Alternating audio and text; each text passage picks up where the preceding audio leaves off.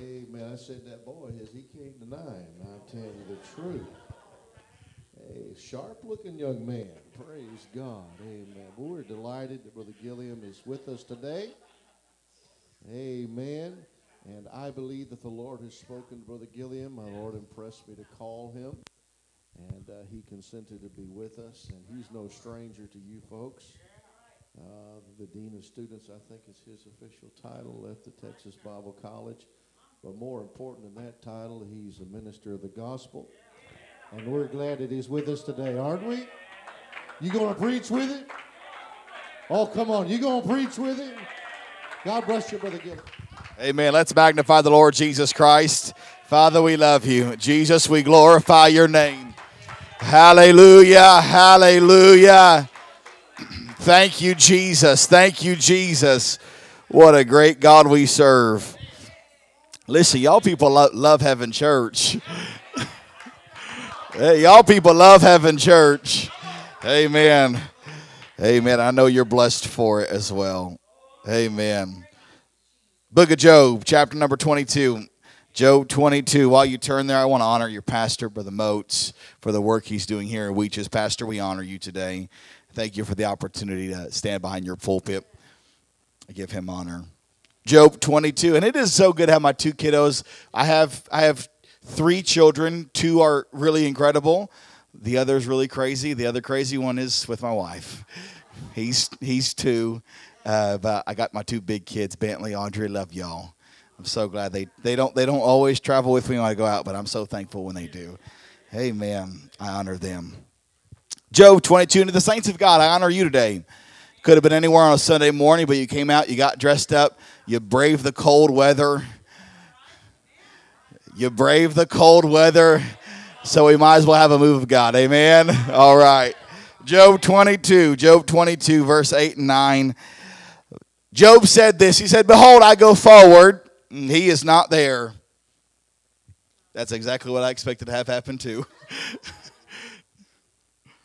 and backward, but I can't perceive him. On the left hand where he doth work, but I can't behold him.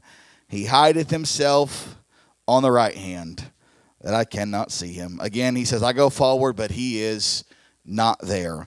Backward, but I cannot perceive him. On the left hand where he doth work, I can't behold him. He hideth himself on the right hand, that I cannot see him. I'm going to preach shortly from a simple subject entitled, When God Seems Silent when God seems silent. Father, we love you. Jesus, we are so humbled at your presence today. I pray that the glory of the Lord would shine in this sanctuary. I pray that you would touch every heart, every life, and every mind. Jesus, all of our hope and all of our trust is in you. And I pray that your spirit would be in this building. I pray that you would that you would be magnified and lifted high and as you do as we do that i pray that your glory would settle in this sanctuary Pray you to anoint our minds and our hearts to hear and receive your word in the mighty name of Jesus. Amen. God bless you. Thank you for standing. Please be seated. When God seems silent. Now, listen, this is, it, it doesn't sound like a feel good message, but hopefully, hopefully, before too long, we'll get there. Amen. God's presence, His presence is not as intriguing as His absence. His voice is not as eloquent as his silence. Who any of us who've lived for God any length of time have not longed for a word from the Lord, searched for a glimpse of his power, or yearned for the reassurance of his presence, only for it to seem that God was at, at a distance from us?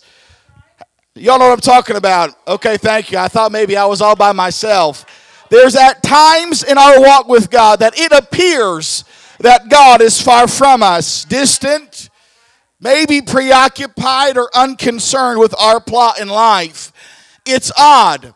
It's even paradoxical that God's seeming absence is a form of his presence.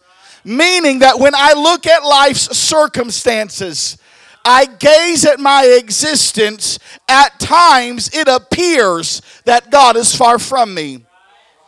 And this should not be unusual to us. The psalmist write in detail about their plights and their plots. The psalmist regularly write about God feeling far from them. Psalm, sis, if you got it, Psalm 71 12. The psalmist says, Oh God, be not far from me. Oh my God, make haste to help me. Psalm 22 My God, my God, why have you forsaken me? Why are you so far from saving me from the words of my groanings? Oh my God, I cry by day, but you don't answer. Now, I don't know about you, but that's pretty raw. He said, And by night I find no rest. Be, be not far from me for trouble is near and there is none to help. Psalm 38 21. Do not forsake me, O Lord, my God, be not far from me. Psalm 10 1. Why, O Lord, do you stand far away? And why do you hide yourself? No, no, no, whoa, whoa, whoa, no, no. See, here's the here's the problem. We are we're, we're moving way too fast.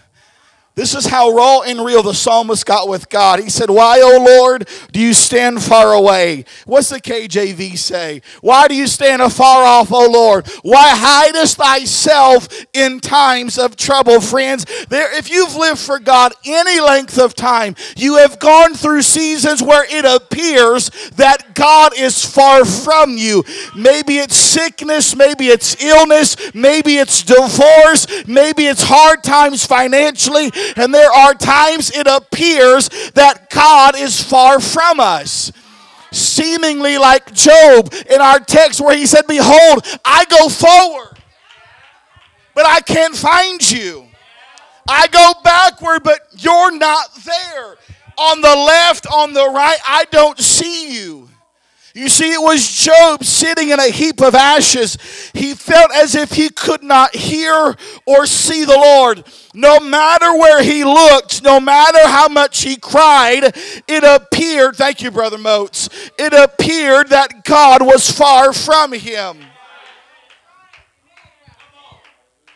To the point that Job said this. He said, if I were to go north, south, east, west, if I were to go to a distant land, it appears that God would not be there. And although Job was confident that God would eventually deliver him, he said in that moment, I don't know where the Lord is. And if Job were to stop right there, it would seem his predicament would be very tragic and dire. But Job would still pen the very next verse when he said, But he knows the way that I take. And when he has tried me, I shall come forth as gold. What does that mean? Verse 10 is directly linked to what Job just said. He said, I could go north, south, east, west. I don't know that I could find him, but I do know that God knows the way that I'm taking because of his close walk with God. Job had this confidence that though he slay me, I need you to help me preach now, that though he slay me, yet will I trust him. If he takes everything I have and he is silent while doing it, I will maintain this confidence. I'll maintain this confidence because I've seen him work before. I've seen God do it far too many times not to believe that he won't do it again. Friends, in those moments where it appears that God is sitting silent in your life, you can rest assured that he is right beside See, it was in spite of God's of God's seen absence that Job acknowledged in those moments still that no matter where I am, he knows the way. He knows the path I'm on. He knows the road I'm on. He knows that county road you live on. He knows FM 2020. He knows exactly where you are. You are not hid from God. God knows your number. He knows your address. He knows your plight. He sees your pain and he sees your hurt. You see, to Job, to Job, to Job, God was hidden. But to God, Job was never lost. To Job, God was hidden, but to God, Job was never lost. And what type of incredible trust did Job have? I want you to think about this for a moment. I, don't know that I, I've, I've suffered in life, but I don't think I've ever suffered like Job. Job lost everything. He he lost his he lost his house, he lost all his kids, he lost all of his income, and all he was left was his wife saying, "Just go ahead, Job, curse God and die." And it's in that moment that Job chose to maintain his trust in God, though everything was shifting and shaking around him. What trust Job must have had, and that that should be an indication for every Holy Ghost filled believer that if a man without God's Spirit living inside of him had a confidence that no matter what I'm going through, he knows my path, how much more you children of God who've been baptized with the Holy Ghost, been born again in water and spirit, how much more you then should say, though God be for me, who could be against me? No matter what comes my way, way I choose. I choose to trust. No matter what we're facing, I choose to trust. The problem is, is at times to us, it appears like God is silent. Now, I've mentioned this before, and this is no surprise. I'm a marriage and family therapist, and we spend a lot of time dealing with conversation, how conversations are structured, and it's fascinating. One of the first things we're taught in clinical training is to be comfortable in silence, because even in silence, there's communication. Yeah, that's a, hold on, hold on, no, no, no, no. Now y'all aren't gonna all right me. I'm not gonna move on just yet. Here's the problem: is we assume that God, just because we perceiving God is silent that we think God is not speaking. And that's that's the problem right there is that we fail to understand the different ways that God does speak in moments of silence. Therefore when God seems silent it's in those moments he's still speaking loudly from heaven. When he seems absent his presence is very near. And that's the paradox is when it appears that God is not working or speaking he is always working on my behalf for the good of those who love him and are called according to his purpose. Friends, that's why in moments of trial and tribulation, that's why in moments of distress, that's why in moments of hurt and pain, we should not discount that God is right there. And not only is He right there, but He's been there the entire time. Working everything out for the good. They just sang about it, and it's a powerful idea that, that Joseph told his brothers. He said, What you intended for evil, God intended for good. What does that mean? Hold on, hold on a second. What does that mean? That means at times we go through things in life. Whether it's our own doing, and some of you, you've been through some stuff because it's your own fault. Okay, all right. Thank, thank you, Elder. I appreciate that. Some of y'all been through things because it's your own fault. Some of y'all been through things because the devil's attacking you. Some of y'all been through things because it's just life. But let, it does let me know, though, that whatever the intent was, that God can turn that intent and He can use it for His good and for His glory. So, in moments of silence and seasons of silence, we say, Okay, God, no matter what I'm going through, you can take my moments and you can use them for your glory. You can take my seasons and you can use them for your honor. And that's why we don't look on things that are temporal. Second Corinthians 4:18. While we look on things excuse me, while we look not on the things which are seen, but which on the th- which on but at the things which are not seen. For the things that we do see are temporal, temporary but a moment. But the things we don't see are eternal. What does that mean? There are things we go through on earth, and we're saying, God, I don't know how you're working in all of this, but if we'll keep our eyes on the prize, if we'll keep our eyes on that city somewhere on the other side of the blue, if we keep our eyes on the eternal, we know that God's plan ultimately will come to pass.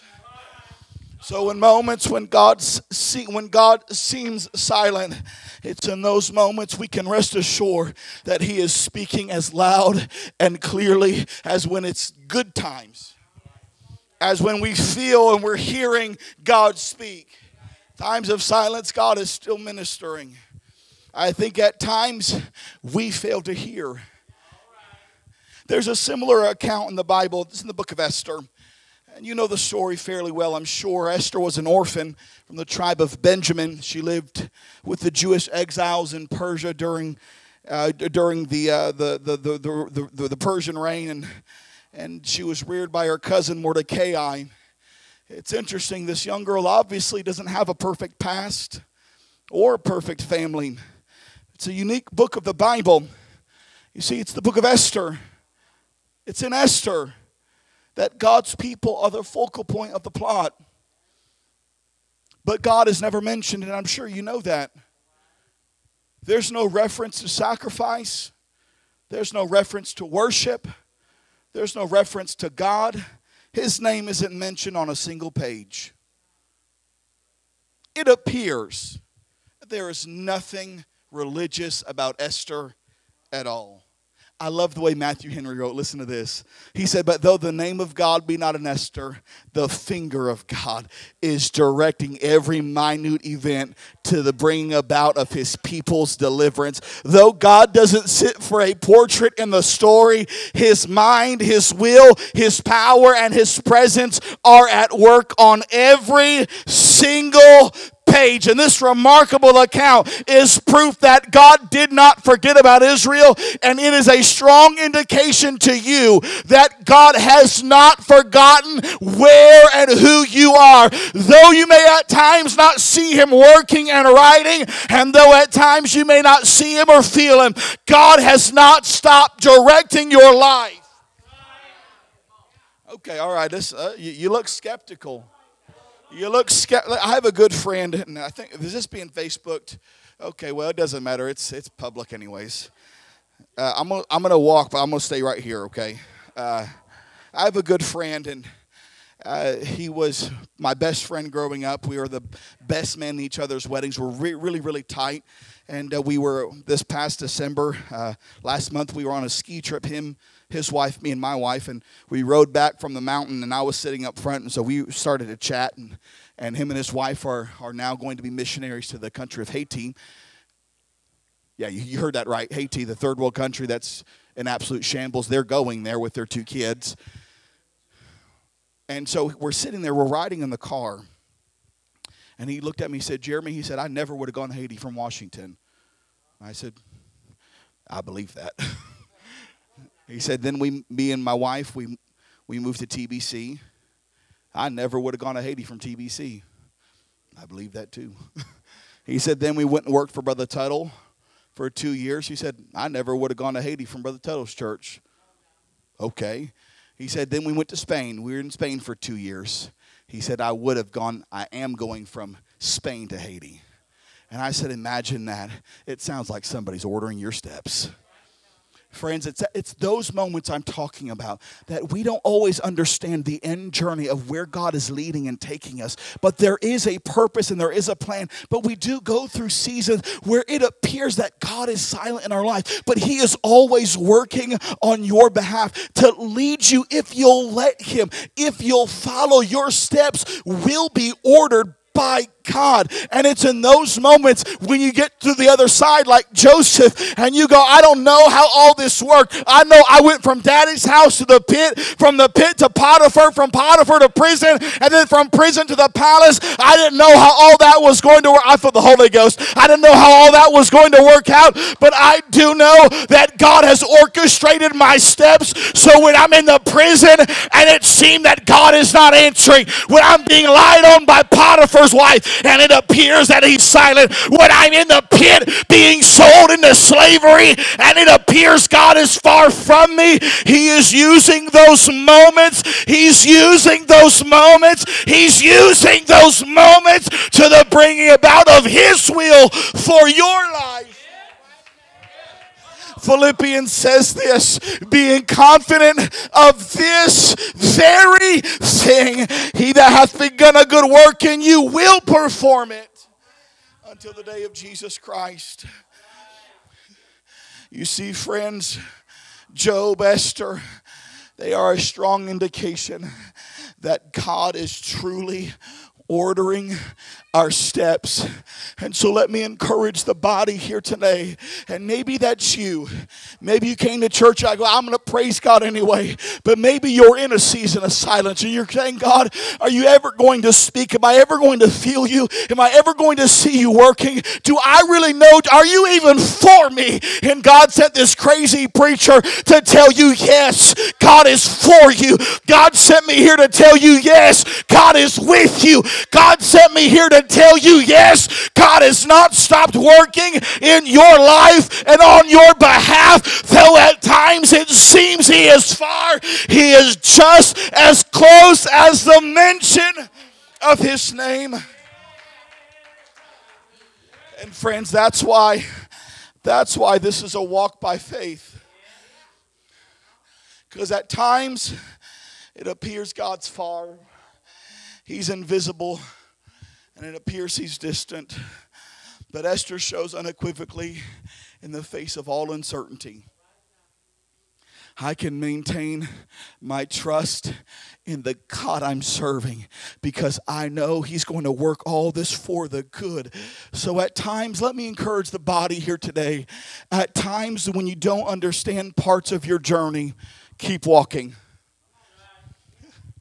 Second Corinthians says, For we walk by faith and not by sight. Why is that so important? Because if we walk by what we see, we end up walking by our feelings, and our feelings are fickle and get us in trouble. If you walk by what you feel, then you're going to be twisted all up and you're going to be like a pretzel going, okay, I guess God doesn't care because I can't see what He's doing. That's why we walk by faith, and faith is settled in what we know. And what do we know? We know the God of glory is fighting for us. We know that God of glory has not stopped. And like the psalmist said, Yea, though I walk through, I may be in the shadow of the valley of death, but I'm not staying here. I am walking through. This area is not my home. This situation is not where I'm camping.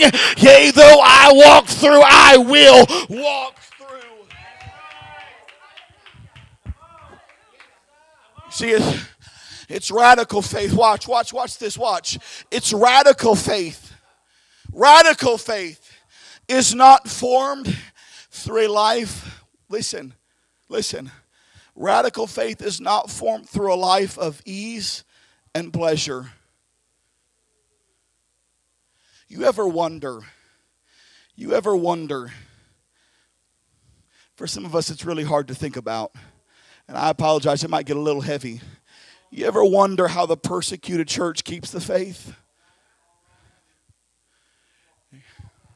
They go in the houses and they take kids and they. I'll be very careful because there's a lot of children in here. And you ever wonder how is it the persecuted church? How is it they keep the faith in the middle of death and suffering?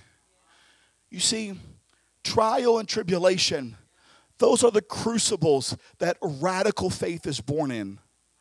Radical faith is not born through ease and pleasure, but radical trust, unwavering trust in God is born through trial. It's born in persecution. It's born in seasons of silence where you determine no matter what happens, I refuse to quit. I would wager to say there is nobody in here that has a PhD in theology. You've lived, but, but, you've lived through seasons and time long enough that you have determined that you know that God you're serving. So no matter what comes your way, you are determined to keep walking. Friends, that's how unshakable faith is born. When moments where you're being buffeted on every side and the wind is blowing, you determine you are not going to quit. Friends, that's why we are walking step by step, day by day, moment by moment. I'm putting my foot down to trust in God. So let me encourage the body here today. At times you don't understand, keep walking. When you're sick, keep walking. When you don't understand, keep walking. When you get fired, keep walking. When you go bankrupt, keep walking. When you get divorced, keep walking. When you're suffering, when you're in pain, keep walking because the God of glory, He's not left you, but He is literally holding you together. He is literally, He is literally holding your world together. He's holding you. He's holding you together.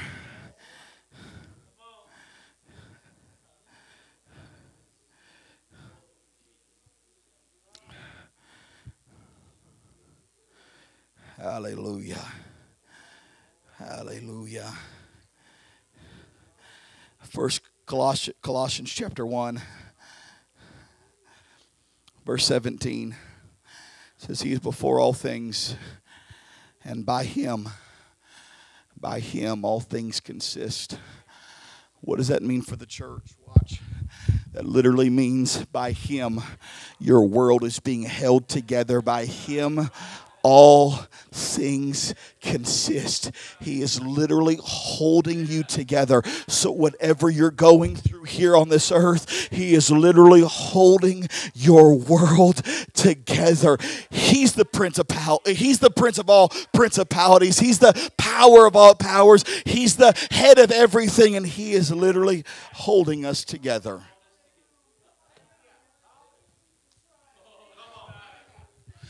He's holding you together.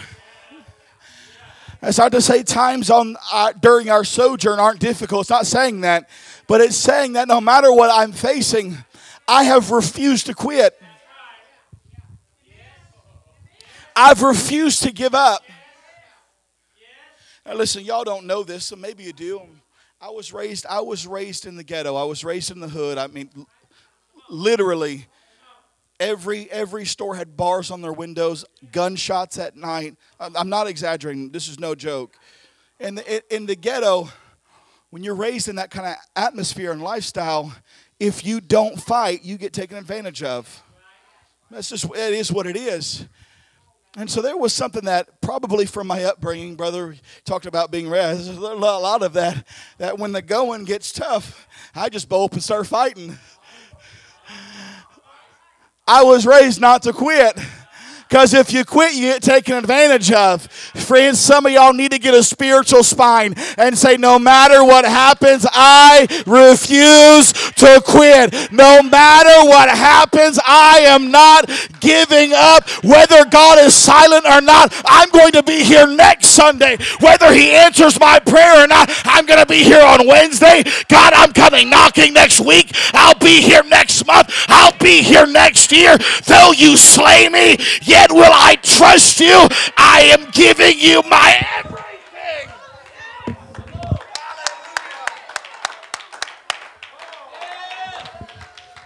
I give you everything that I am. Though you slay me, I'm still going to be here. It's like the three Hebrew boys. You know the story. They're going to the fiery furnace. Listen, I, I, some people are so funny. They're like, when I get to heaven, I can't wait to see grandma and grandpa, and I want to meet all the disciples, and I want to go meet David. And I'm like, hook all them dudes. When I get to heaven, the first dudes I want to talk to is Shadrach, Meshach, and Abednego. Because them dudes had some guts. Here's what they said watch, watch, watch, watch. They said, King, I don't know, I'm not going to answer you on all this, but I do know that God can deliver us and He will deliver us out of your hand. But if not, even if he chooses not to, I still ain't gonna bow. Friends, and it's that kind of guts that says no matter what happens, whether or not God delivers me is his business, I am still choosing not to quit. What does that mean for the church of God? That means you're gonna be around no matter how hard the wind is blowing. You're not giving up, you're not calling it quit, but there's a double portion, just like Job. On the other side, what did God say? He said, I will give you double for your trouble. What does that mean? On the other side of this moment, there is a blessing from God for those who don't quit.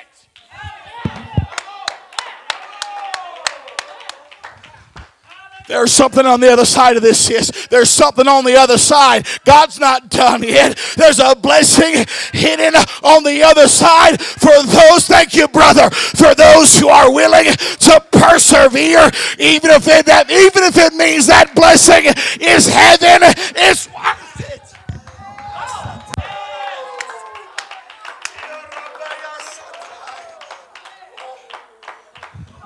There's a blessing on the other side. Job was given double everything he had because he didn't curse God and die. Rather, he chose to bless God and live. He chose to say, God, though you take everything, I'm not quitting. And uh, yeah, I feel that. I think that's the church in Weeches right now. Though God may take everything, you're going to be here next week. Though, uh, though good times come or bad times, you're still going to be here. Uh, though you're sick, you're still coming. Uh, though you face hardship, you're not giving up. That's what I feel like where you are. Though at times it seems silent, God is right here, church. He's not left you, He's not forsaken. Lift your voices with me right now. Lift your voices with me, Jesus.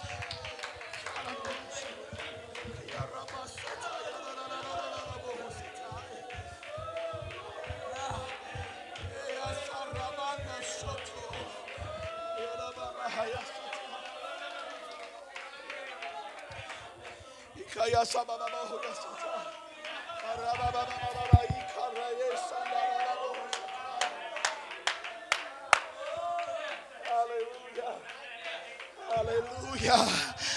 In the name of Jesus. In the name of Jesus. Hallelujah. Hallelujah. Ah. In the name of Jesus. Hallelujah. In the name of Jesus. Hallelujah.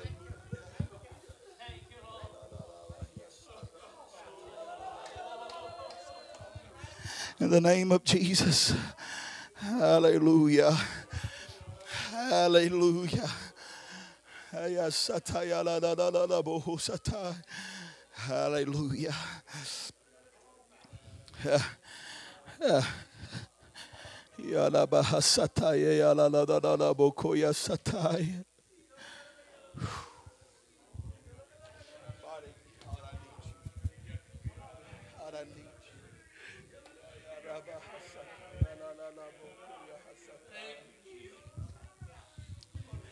In the name of Jesus.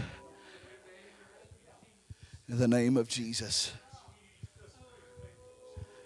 In the name of Jesus. In the name of Jesus.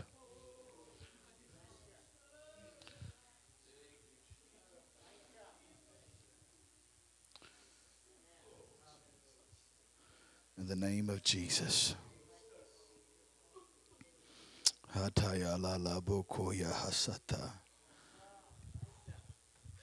Lift your voices with me one more time. Father, I love you. Thank you, God, for sweeping into this building.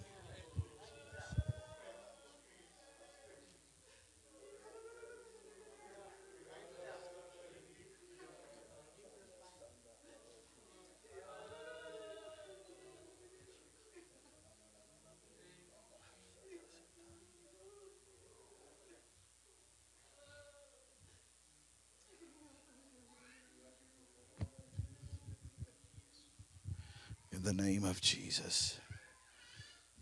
Hallelujah. Hallelujah. In the name of Jesus.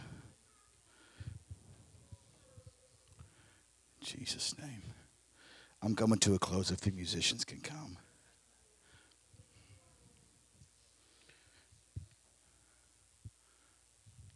Sis, if you just want to do see a victory again, that'd be great. There's a an Austrian psychiatrist. I know you've heard him. His name is Viktor Frankl. Anybody heard the name? So Viktor Frankl was he was in concentration camps in Auschwitz and others during the Second World War from 42 to 45. And now I want I want you to understand. I know y'all, y'all have been through world history and especially World War II, so you know exactly how degraded and debased the concentration camps were. And I want you to listen to what this man had to say because it's unbelievable. Here's what he said. Now, again, this man lived through concentration camps when everyone else around him was dying. This is what he said. He said, A weak faith is weakened by predicaments and catastrophes, whereas a strong faith is strengthened by them. What does that mean? That means if my faith in Jesus is strong, those trials I'm facing, they, ca- they cause me to get even more grit, saying, because I've seen God do it so many times. Friends, that's why here today we can do like Hebrews says and come boldly to the throne of grace to receive mercy and find grace to help in time of need. So, what do we do when God seems silent? We keep going and we let our faith be strengthened by what we're experiencing. And it's in those moments, sis, that we approach God's throne boldly. We're like Peter knocking on the door because the church kept praying. Friends, that's us. We're going to keep praying. Though the circumstances seem dire, we're going to keep knocking.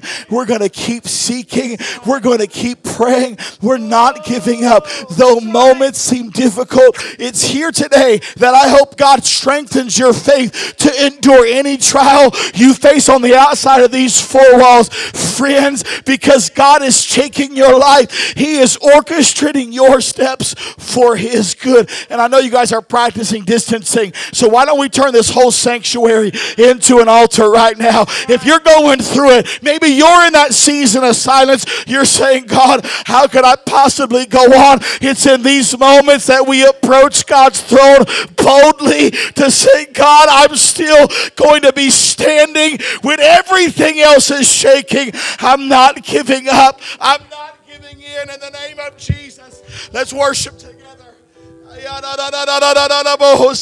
I worship. Jesus.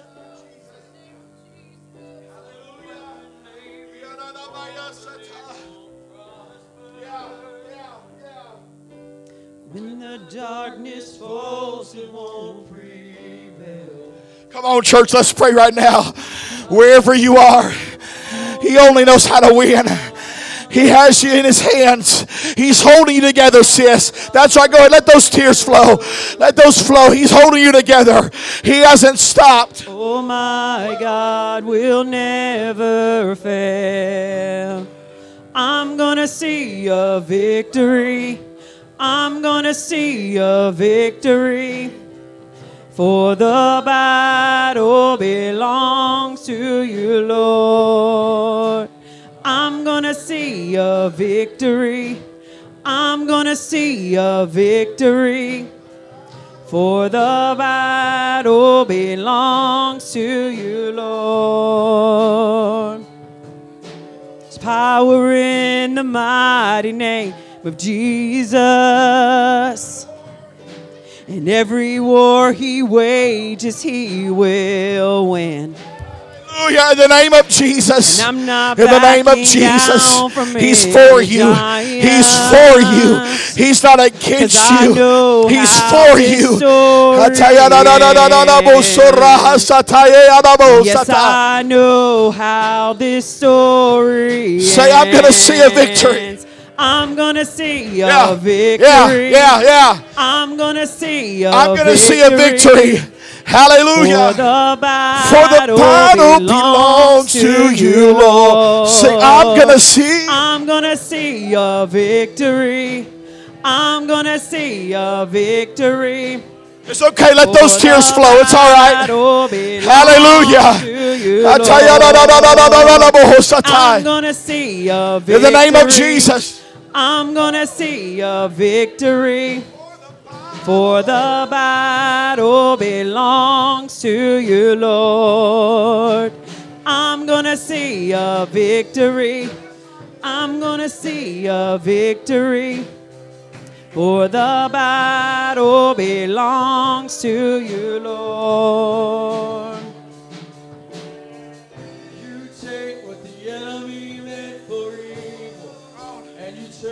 Come on. He's turning it right now. He's turning it right now.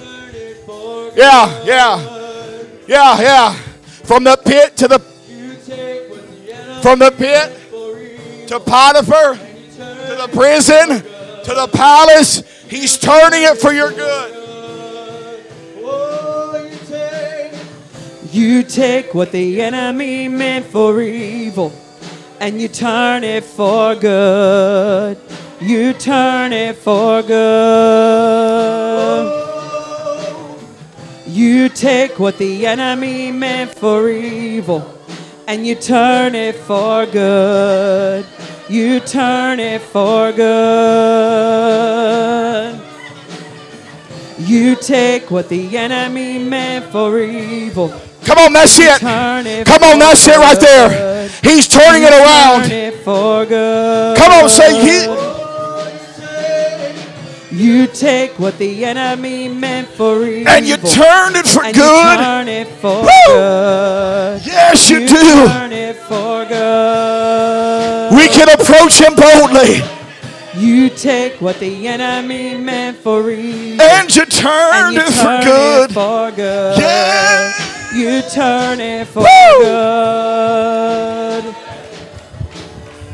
You take what the enemy meant for evil and you turn it for good. You turn it for good. I'm gonna see a victory. I'm gonna see a victory. For the battle belongs to you, Lord. I'm gonna see a victory. I'm gonna see a victory. For the battle belongs to you, Lord. I'm gonna see a victory. I'm gonna see a victory. For the battle belongs to you, Lord. I'm gonna see a victory. I'm gonna see a victory. For the battle that all belongs to you, Lord.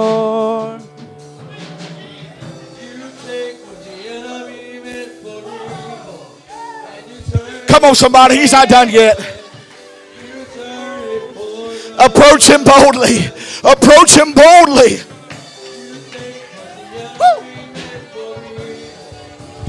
You turned.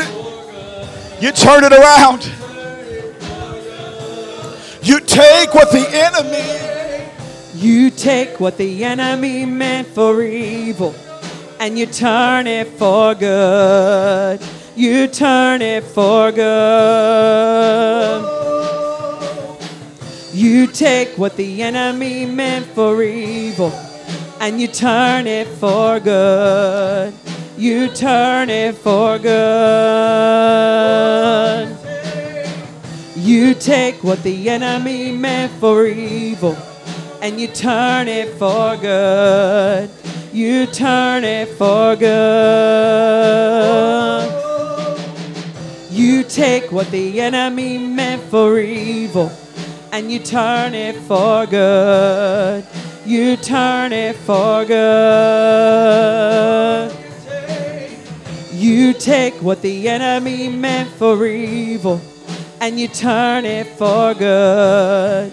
You turn it for good. I'm gonna see a victory. I'm gonna see a victory. For the battle belongs to you, Lord. I'm gonna see a victory. I'm gonna see a victory. For the battle belongs to you, Lord. I'm gonna see a victory.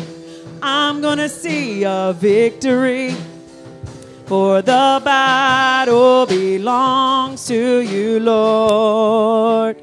I'm gonna see a victory. I'm gonna see a victory. For the battle belongs to you, Lord. I'm gonna see a victory. I'm gonna see a victory. For the battle belongs to you, Lord.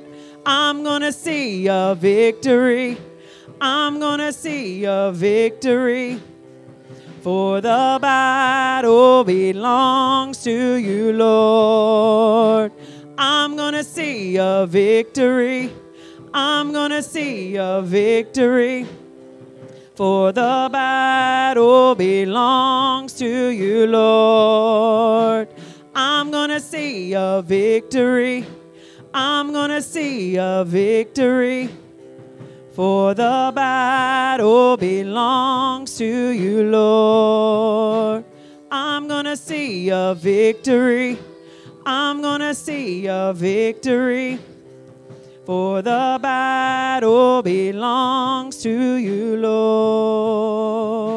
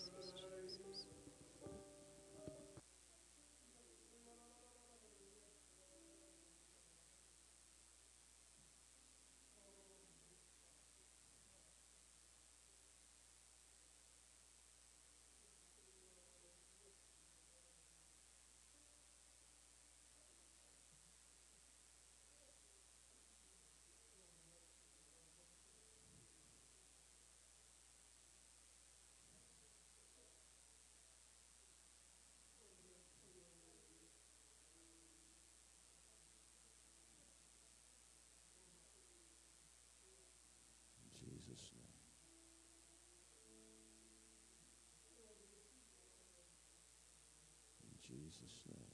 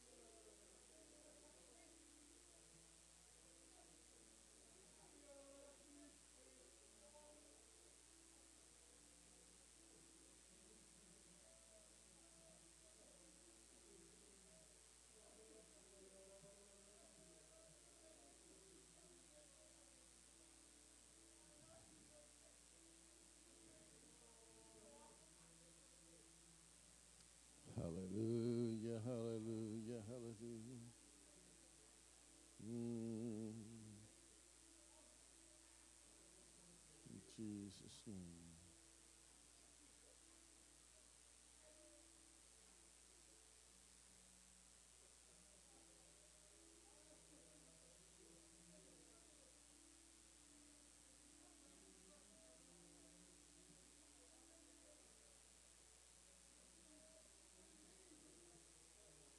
Jesus' name, in Jesus' name.